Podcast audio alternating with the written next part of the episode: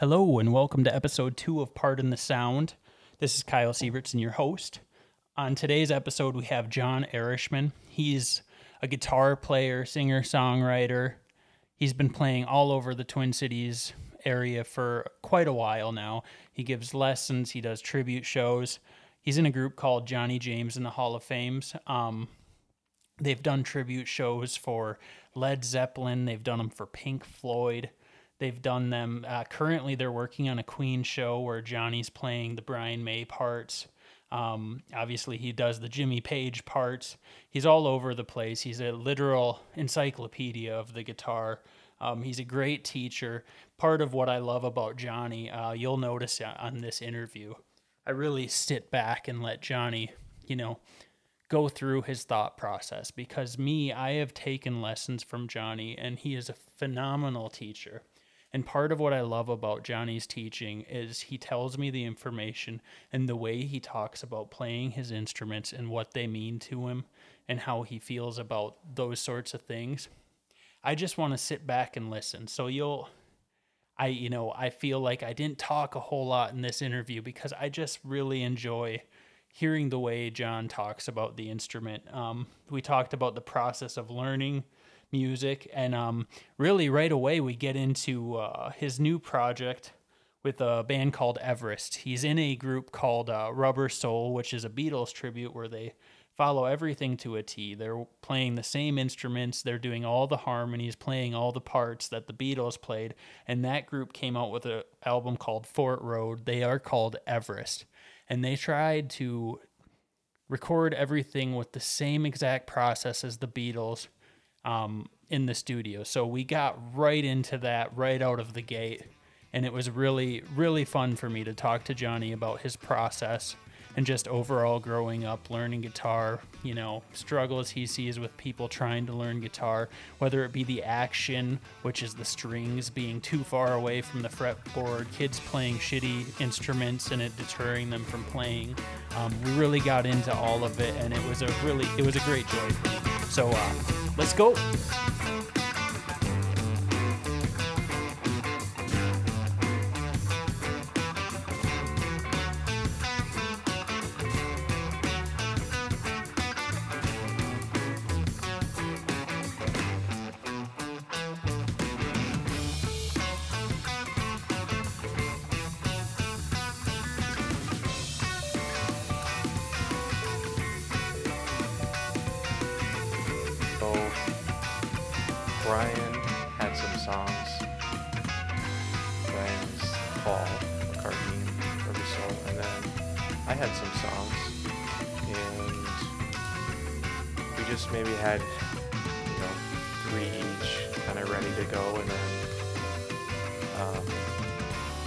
Two, I think I wrote five for the record, um, came to me pretty quickly Sure. because I was on a deadline and I needed two tunes for the you know recording session the next day. Yeah. so I kind of had that fire to write them, and it just came. Yeah, it was Real kind of quick. an awesome, awesome, brilliant moment. I wish I had those more often, but I think it came from you know just necessity really. And shoot, I have to have these something to bring something new to bring to the studio you sure. know, tomorrow or I think it was like the night before when I finally wrote uh, a couple of those tunes. I think it was uh, the opening track and um, um, All Returned. I wrote each of those in like probably 15 minutes. Each or Yep, very cool. each. And you bring that just a little closer there? There we go.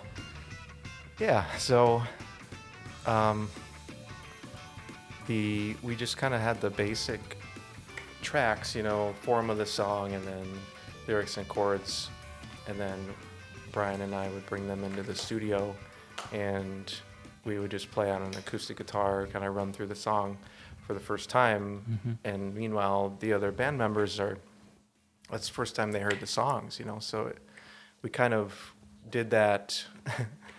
I mean, it saved us a lot of time, but we also wanted to keep the spirit of, you know, those early Beatles records where typically John or Paul would kind of do the same thing and bring a song in, and you know, George would fumble, get the chords, and Ringo would kind of start mapping out the beat, Sure. and it just came together, you know, and and kept that um, kind of raw energy, you know, of you know early demos. If if you ever have recorded a demo of a song, it often has that same kind of spirit to it, you know. And you're if you think what I found, if you if you work too much on pre-production of a song, it kind of tends to lose that in some ways, that early spark and energy.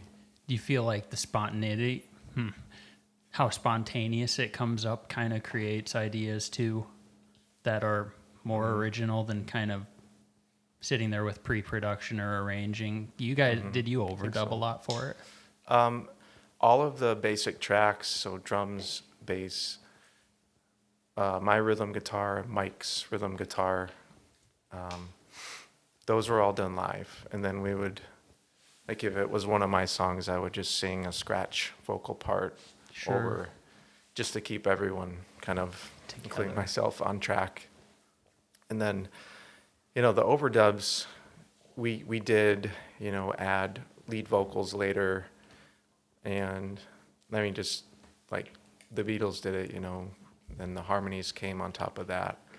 And sometimes we did it together, though. You know, the lead and harmonies would be recorded at the same time. For vocals. You just don't have, yeah, correct, for vocals. You just don't have the control.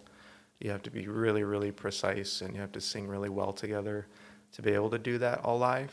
So, which, you know, we're used to, thankfully, useful, used to singing a lot of harmonies, doing all the Beatles songs that we've done.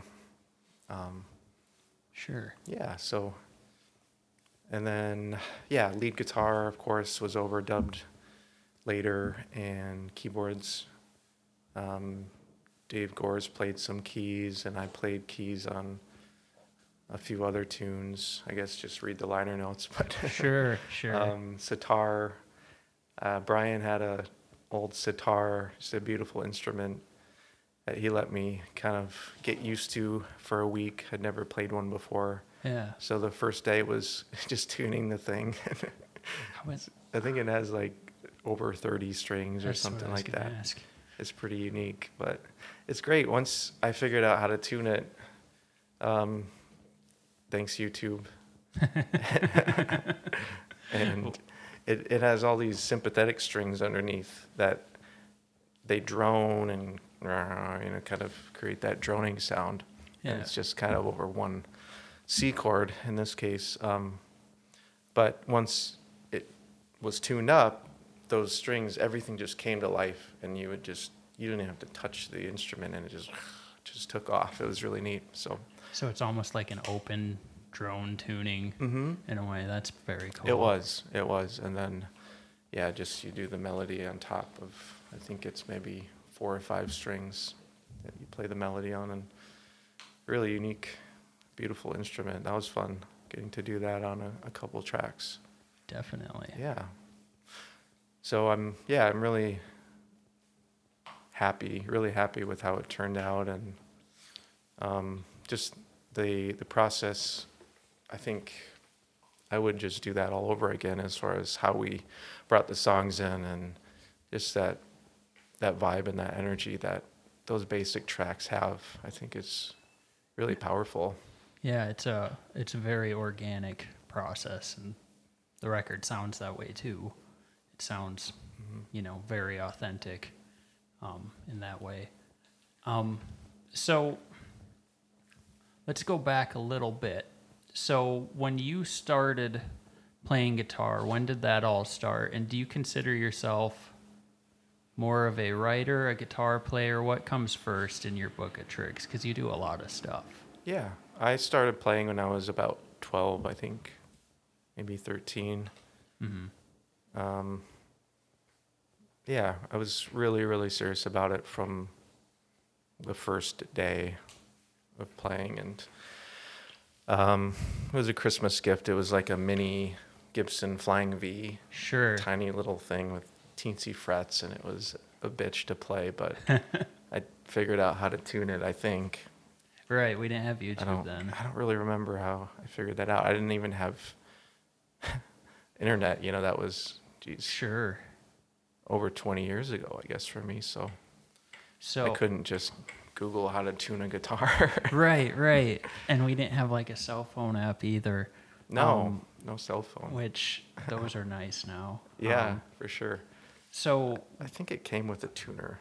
that Yeah. probably helped. I don't. But even really so, remember. if you don't have someone to show you how to use one of those, Mhm. that can be pretty foreign if you don't have a book to know which string is which. and hmm for sure. Especially for like a 12 year old Yeah. who's more interested in playing than figuring that out. hmm Probably out of the box, and then you realize it doesn't sound that good that way. For so sure. Yeah. That's at least how it was for me when I was learning. It was, yeah, you're you're playing something like "Smells Like Teen Spirit," but it doesn't sound anything like that. And it was mostly because the guitar was never in tune Yeah. when I started, which was horrible for my whole family. Yeah, that's important. And I've Yeah. I've taught privately as well for I don't know how many years, 15 years or something, but I've found that one of the biggest um, issues with like beginner guitar players is that their instruments are so crappy, right? You don't want Mhm. to spend 3 grand on a Les Paul for a beginner kid typically. Yeah, Um, but you know, you've oftentimes got instruments where the action is way too high, you know, half an inch high, and you can't even really press it down, especially with children's fingers. And yeah, so that really has been a deterrent for, I've seen it for a lot of my past students, I like just having a bad instrument and it's not fun to play, you know?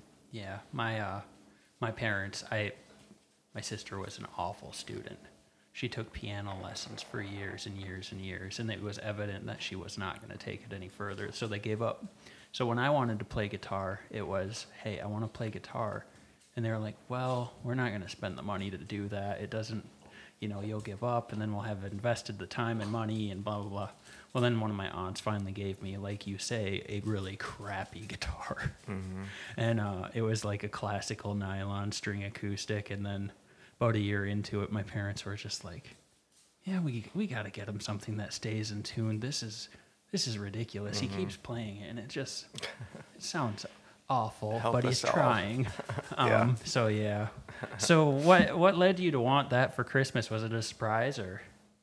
Uh, it it wasn't really. I mean, I that's the only thing I asked for. I think for a couple of years.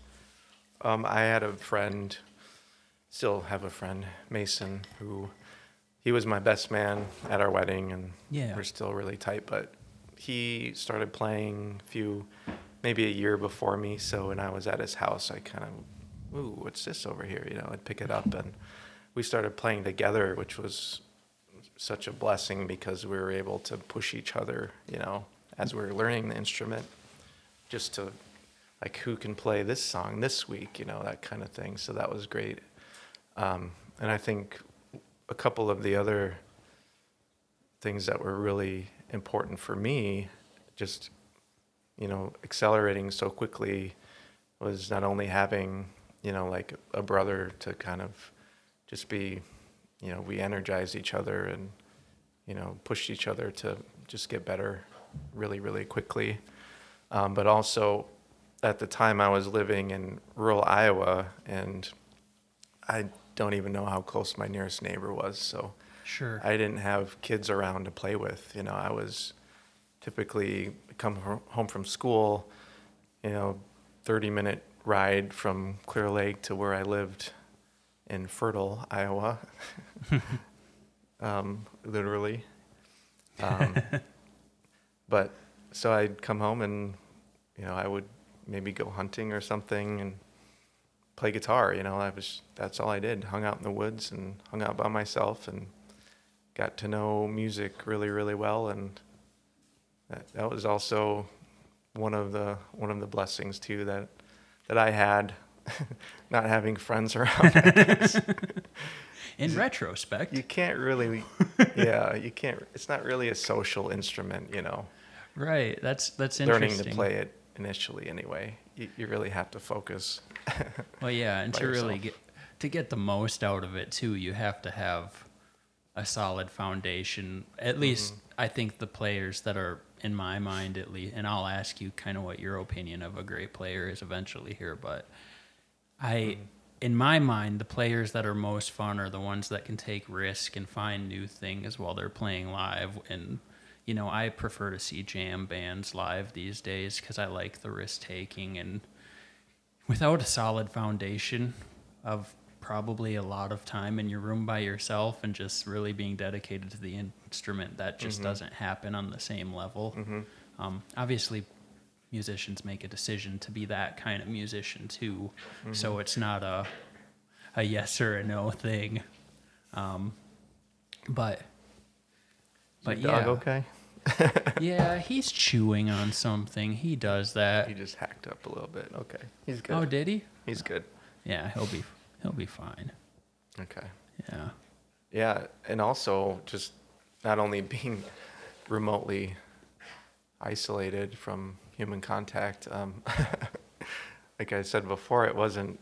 I didn't have many distractions. You know, we had TV, of course, but you know, I didn't have a computer at the time where I could just, or you know, really video games. I wasn't really into that, so I was yeah kind of lucky just to like that was my outlet of entertainment too and i look forward to it every day i would actually print off like tablature you know Sure. At school during the day in the library and come home with a new stack of songs to learn you know so hmm um, What kind of songs were you learning when you started?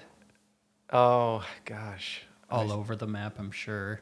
I still have like a shoebox of my old tabs i don't Oh yeah. It's funny. I just I just looked at them the other day, but it was like, you know, Nirvana tunes and like "Come as You Are" and stuff like that. The first tune I I picked out was the Star Spangled Banner. Mhm. Um, I was I was really into Jimi Hendrix and and the Beatles. Um, the Beatles definitely like changed my world, like a lot of other people too. But you know, when I heard them, I was probably 12, so not much earlier, you know. Mhm. Um, but yeah, that just turned me on to music and classic rock, and that that era, just the sound was so beautiful and like almost just tangible. And I don't know, you're asking, you know, what makes a good guitar player, but I just think music and, and records, my, one of my like, I don't know, high standards or maybe like a litmus test or something for me, I always think about, you hear like a guitar tone, like, Mhm. um, you know, something off Revolver where those guitars are so chimey and it's starting to get a little bit heavier. Um, but if I think if you hear a guitar sound or whatever it might be, a tone of an instrument, and it's almost like you can taste it in your mouth. Like that's that's the Mhm. epitome of record and um, recording and, and tone of an instrument. You know, so Interesting. that's something that I really strived to achieve in making this Everest album too. Sure. Like listening back, you know, I, my, one of my references was Revolver and Abbey Road, um, Rubber Soul.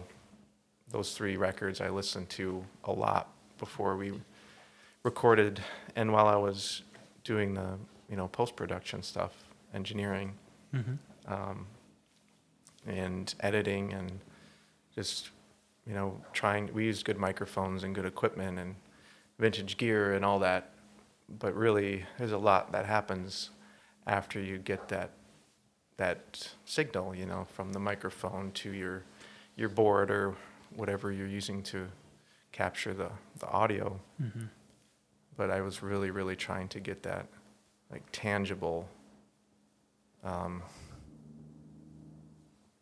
kind of uh, Full body. sonic, just the whole the, you know. Um, it's hard to put into words, but I think, like I said, something like that's on your palate that you can almost taste in your mouth. hmm you know, when you hear it. Do you know what I mean? Like, have I you heard kind of that know. before? I kind of know what you mean. For me, for me, the and it's it's different records, but for me, when I'm listening to a record that really moves me, and that you know, because I, I think the question of what makes a great play or, or this or that, I think the fascinating part about your answer is obviously technical proficiency is something everybody thinks about and then they think about style and this and that but it's more than that. Like for me is composition as a whole and how it fits into that mm-hmm. the stuff i really like if i listen to it and i do it before i go to bed it's like looking at a blue light for hours before going to sleep. I can't sleep mm-hmm. because i'm so energized by what i'm hearing. Yeah, it's you know sure. It's like b12 for me so while it's not necessarily related to a taste or a texture it's for me Hmm. it's guys it's energy it you know Hmm. i remember when i was a kid i uh i had like the uh the Walkman CD player, anti skip stuff with the really crappy headphones. And I used to put on certain records and I'd be like, well, shit, I put this on and it's like 1030. And I couldn't sleep for hours, like the rest of the night, because I was so jacked up by whatever song. And for me, I would listen to the ones I really liked on repeat, which I couldn't stop doing that. And I'm still that way. So I totally know what you mean. Um, and it's it's interesting and i think yeah i'm i'm just really uh intrigued that you bring up more it sounds like more of a composition thing than anything else um as to what a whole. Yeah, I think it all. It's all just related. You know, like a painting. You know, um, whether it's a, one song or a whole album. I don't think that matters as much, but um, I think that you know everything from you know first of all you got to have a song or some kind of vehicle. You know, this this art, you know, that we call music, but you know, you have to have a song, you have to have, let's say in pop music, chords, you know, melody, harmony, structure, um, lyrical content, you know. And then, I mean, that has to be strong, which is, of course, it's all subjective, but you, most music fans kind of know when a song is good.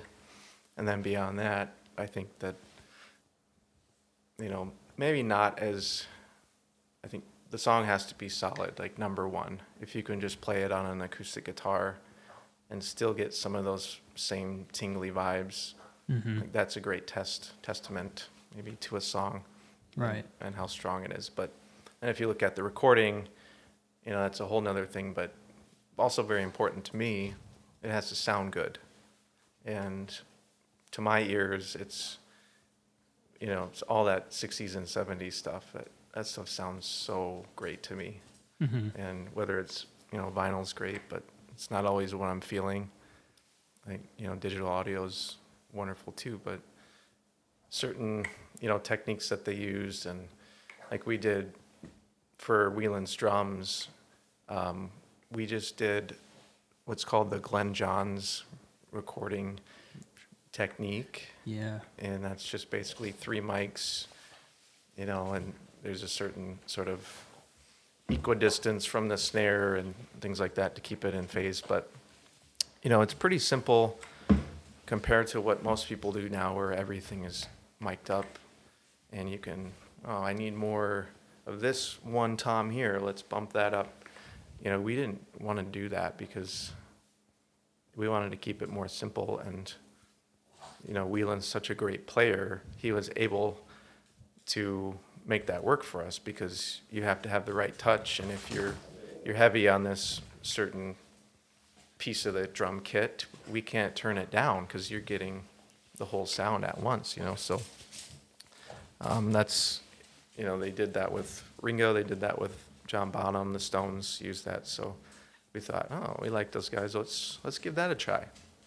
So that worked really well. But you know, that's just one little piece of this whole record, and we just, I think the important thing is everything, every little part of it has to be at its best, you know, as much as you can. Mm-hmm. You know, you, you can't skimp here. Well, you, I didn't want to, you know, it, every little, you know, piece that we put into it, we just try to really make it right, you know, using good equipment and, you know, good mic techniques and having solid songs, what we, we thought were solid songs. Sure. Um, and yeah, just, we had a little bit of a, template we were using with you know some kind of classic pop song structure and um, very heavily Beatles influenced, of course. But I think I don't think we made something unique, but keeping that classic Feel. classic feel, classic sound, which is you know kind of difficult I think to capture these days. Well, yeah. How many, if you don't mind me asking, and if you remember, how many inputs were you working with on it doing that? Because obviously, Glyn John's drum mic technique is roughly three mics, like Mhm. kick snare over shoulder is kind of, or you have the kind of crotch mic or whatever, if I remember correctly. Yep, yep. But Um, uh, how- yeah. how, many inputs did you have if you were doing, you know, your guitar live with the drums and bass and the foundation with the scratch vocal? Do you remember? Not that many actually. I would imagine I it think would be. we had a 24 track. hello. Get 'em. I think we had a 24 track board that we were running into. Um, gosh, I don't think we used much more than, I feel like eight inputs maybe. Sure. Because what we did was we ran all of the drum inputs into a separate mixer. So we had more control over those levels. It's only three mics, but we wanted them to be balanced. And then, so we were getting one drum signal into the board. hmm And I think maybe we did that too because we just didn't have that many inputs on our board that we are using. I don't I don't remember, but yeah, it was pretty minimal. And gosh, I don't even know if we had any room mics up. I think it was all just right on each instrument and then, you know, one line coming out from the drums pretty much. Okay. I think that's how we did it. Yeah. Very cool. Yeah, it, And- it worked. It was fun. And everything sounds full on the record too. So, you know, I think uh, I think a lot of people who start recording now, like you said, they go overzealous on. Well, I need a mic for the hi hat. I need a mic for this tom, and also this tom, Mhm. and the third tom, and I need you know, s- you know, isolated miking on everything. Which I think for the purposes of you know in today's world where people are not asking, do we have enough? Um, is do we have the take or the cut? Because back in the day when they recorded similar to how you guys did this, the end result was the musicians, did we get it? Mm-hmm. And now the end result is, do we have enough? And then they will, Yeah. you know, edit it. Is it passable? Is is there enough for you to work with here Mhm. that we can make a really great sounding record? And there's a place For for, sure. that too. I mean, Yeah. um, but there's something about a band going in and doing things live like that that's just fun, and I think probably less rare than people would, you know, assume today. With you know curmudgeons saying all pop music is just overproduced garbage. I think if they looked around a little more, they'd find more of what you're talking about than they would expect. Yeah, that's probably true. But I agree with that. but It's fun. It's more fun. Yeah, and and when you're in a big time studio, they're not bringing in, you know, me to play guitar. They're finding some guy in Nashville who's going to show up and walk in, walk out, and you're going to get what you need. Right, um, they're sure. career musicians. um, so, one thing I am curious about: Did you guys use a click track at all? Or did Whelan maybe have one and you guys No. just played off of him? Because that's what I was wondering about. No click. Yeah, I, I was assuming not, which is very cool. Um, and a lot, most musicians are afraid to go yeah. without it now. I wonder when that started being a thing. I don't think the Beatles used any sort of click. I mean, you could always have a metronome kind of going on in Ringo's ear or something, but I don't think they did. I don't. I don't either. I would imagine it I wonder when that started, I would imagine it started heavily, like when Sound Tools before it was Pro Tools or whatever they were calling mm-hmm. it then, when you could have a digital, you know, just turn it on and set it right in the computer. But Yeah. maybe it was before then too. I mean, I'm sure certain bands were, but it's uh that's always an interesting one for me because even the bands that a lot of bands that are trying to be, you know, more authentic, raw, live in their recordings, they will still have the drummer, you know, listening to a click and everyone else will follow or, you know, in their headphone mix there's a click that they're playing to together. At least in my experience. And a lot of the a lot of the musicians I've, you know, you know, come to know really well in this Minneapolis music scene are doing more of a polished like alternative rock music too. So they, I mean, it, sometimes it calls for that, but Yeah, it's certainly a lot easier to do overdubs when you record it to a click, you know. yes, I don't think we had any problems with that though. It just and there, kind of worked for us, but there's there's something too about uh, you know, listening to. I don't know. I remember when I was in college for music production, and uh, you know, our one of our pr- teachers, I think it was Steve Price. He, uh, great bass player in town, but he was like, "Yeah, let's listen to this Radiohead song." They didn't play this to a click, yeah, I know Steve. and then uh, yeah, they- they didn't play this to a click. Notice it's getting faster. It's getting faster, and it's like, well, yeah, you're right. That just feels right. He's like, the Stones don't remember who played half their stuff. It, mm-hmm. you know, they just did it, and it's, you know, it's Yeah. it feels great. Yeah, for sure. So- I mean, maybe the most famous is you know Stairway, Stairway to Heaven, where it, that was the one of the goals of the song. You know, listen to Jimmy Page talk about it. He wanted it to start slow and just you know climax at the end, but the end is so much faster Yeah, than the beginning. feels right though, But it just yeah, you don't even really notice when you listen to it. because it again, Things for, have to breathe a little bit. yeah, it's just one of those. It gives you energy tunes. Yeah, for sure. Um, Another so- thing that I'm I'm proud of too is that we um gosh, I think we did every tune in less than 3 takes for the basic tracks. That's very cool. Um and maybe the most exciting moment of the record was with Sunday afternoon, the instrumental tune. hmm So that that came about when Whelan and I we were just kind of messing around in between songs, whatever. We were getting ready to record something else that we had prepared. And so I think I started playing the main riff and just kind of a major pentatonic, happy little bluesy vibe. Mm-hmm. And then Whelan came in with that almost kind of a hip hop beat, you know, that Yeah, he likes to play at sound check and things like that. But it's so funky. And the other guys just started coming in and we just ran through it one time, you know, just kind of a funk blues thing. And then we stopped and said, we need to put this down.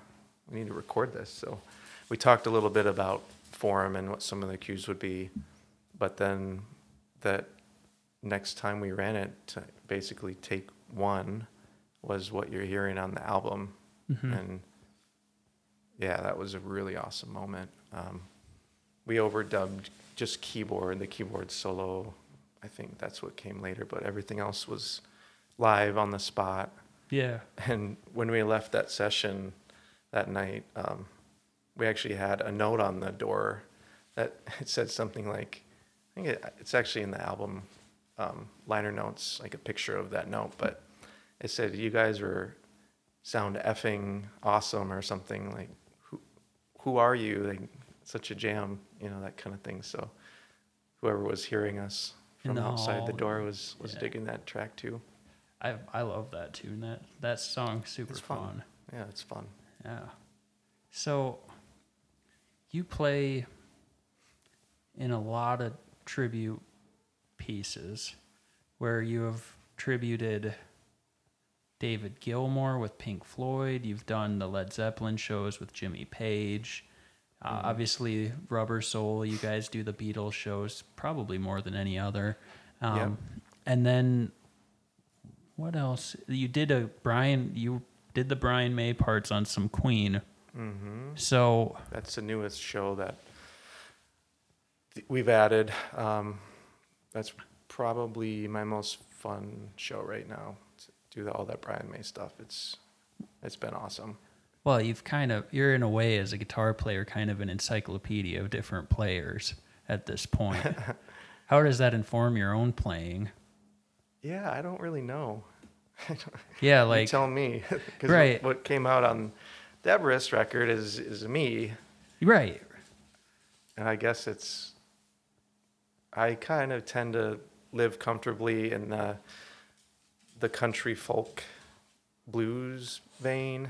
Sure. Um, I like a lot of lot of soul and a lot of vibe in what I'm playing. So, you know, old Fender amps, sweet, big fat tone, um, and you know, lots of big bends with you know different kinds types of vibrato and gosh, I don't know. So It's it's, hard for me to step outside myself and Well, yeah, because at the end of the day, and I've had this. Yeah, I've had this conversation with a few people now where, uh, you know, I kind of ask that because a lot of the musicians around town, they have their own thing like Everest or, you know, I've talked to Nick Costa and Tane Graves, a few of my buddies who play around.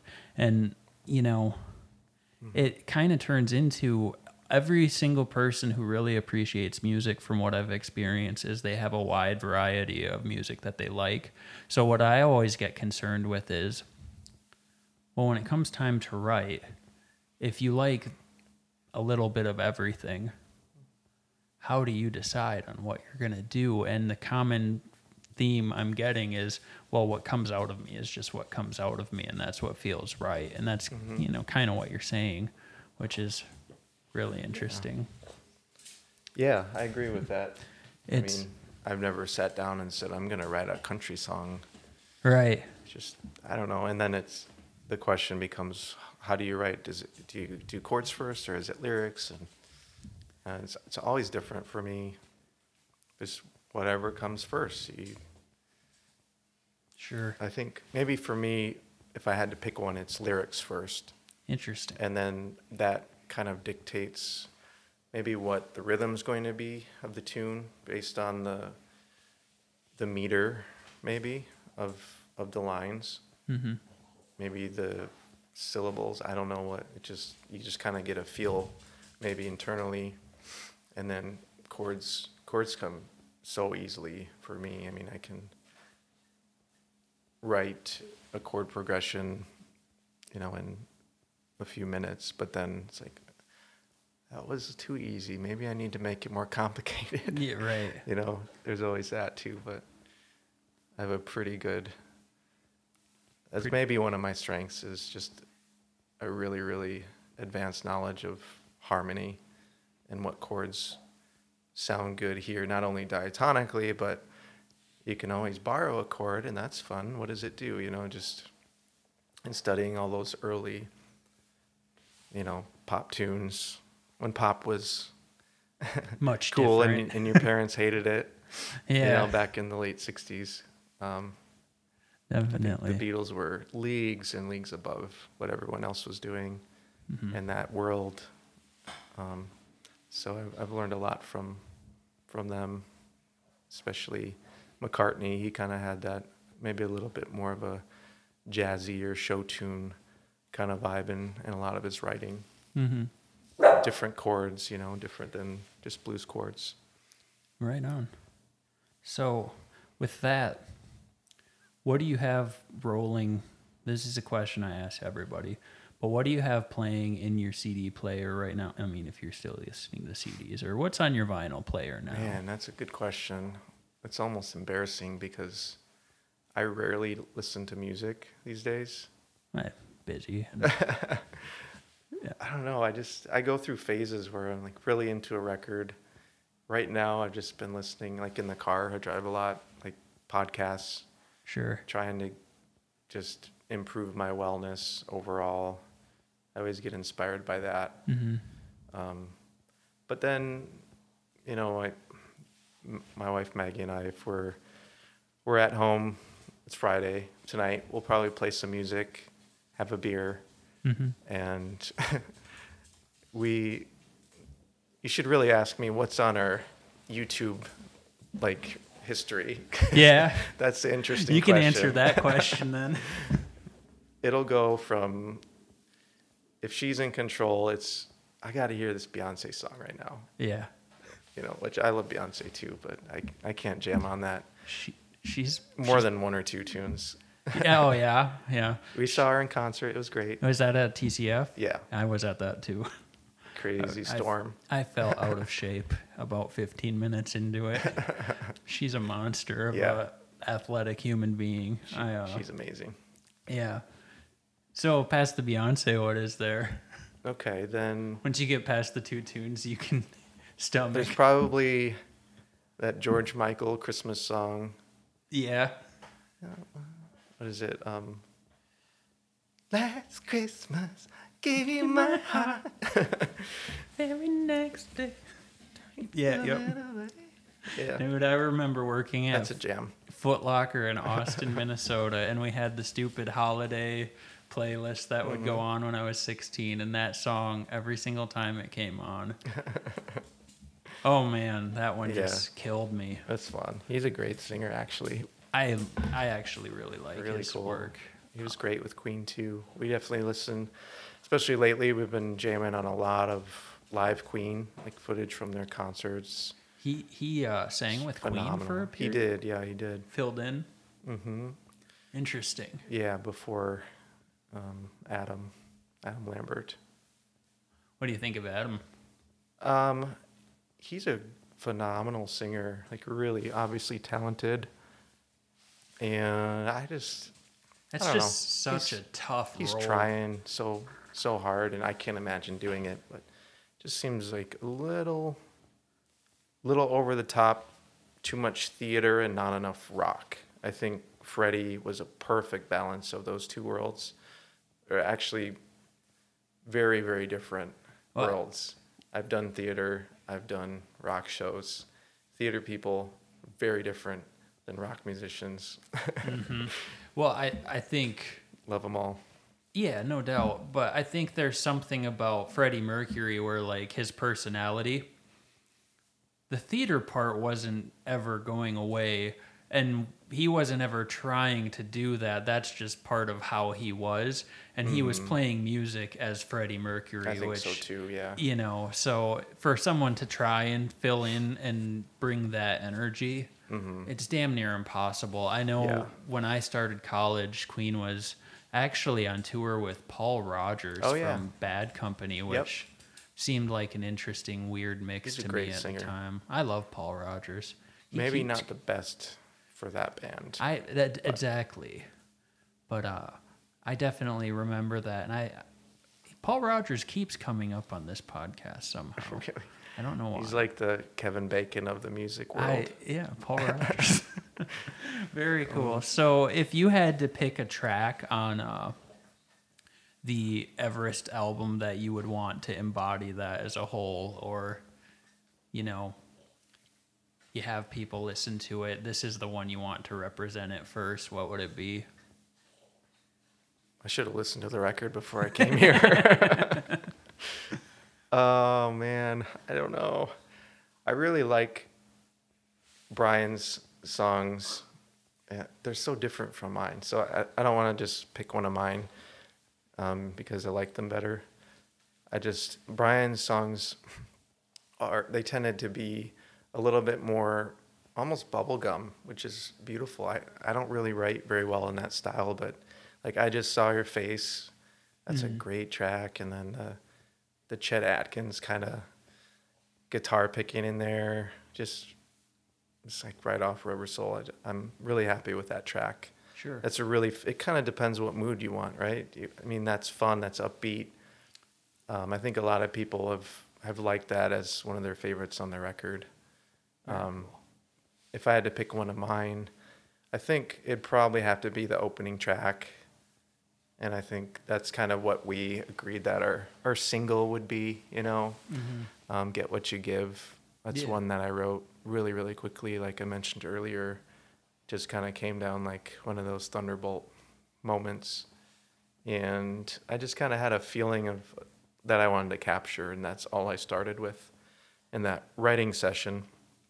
And I wanted to, you know, pay homage to George Harrison and you know his his Eastern vibes and you know get what you give. It just kind of came out came out of nowhere. I Just that line came out, and it you know it's sort of like you know the the karma and instant karma. You know it's a Lennon song, but Mhm. same kind of thing where you you get you get what you put out in you know in the universe. So um, that title came very quickly and it's sort of like a pyramid. So that was you know the top of the pyramid and everything else just came because of that title you know. Verse one verse two i think is always the hardest.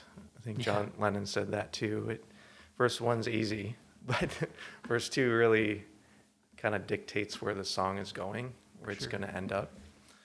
So I think that probably took longest, but anyway, I'm I'm really happy with that tune, and I also pulled in some of, to be completely honest, um, some of John Lennon's tendencies to, you know, speak very cryptically, which I think he pulled from Dylan Mhm. you know, and like you got to hide your love away. That was his tribute to Dylan, right? Um, Right.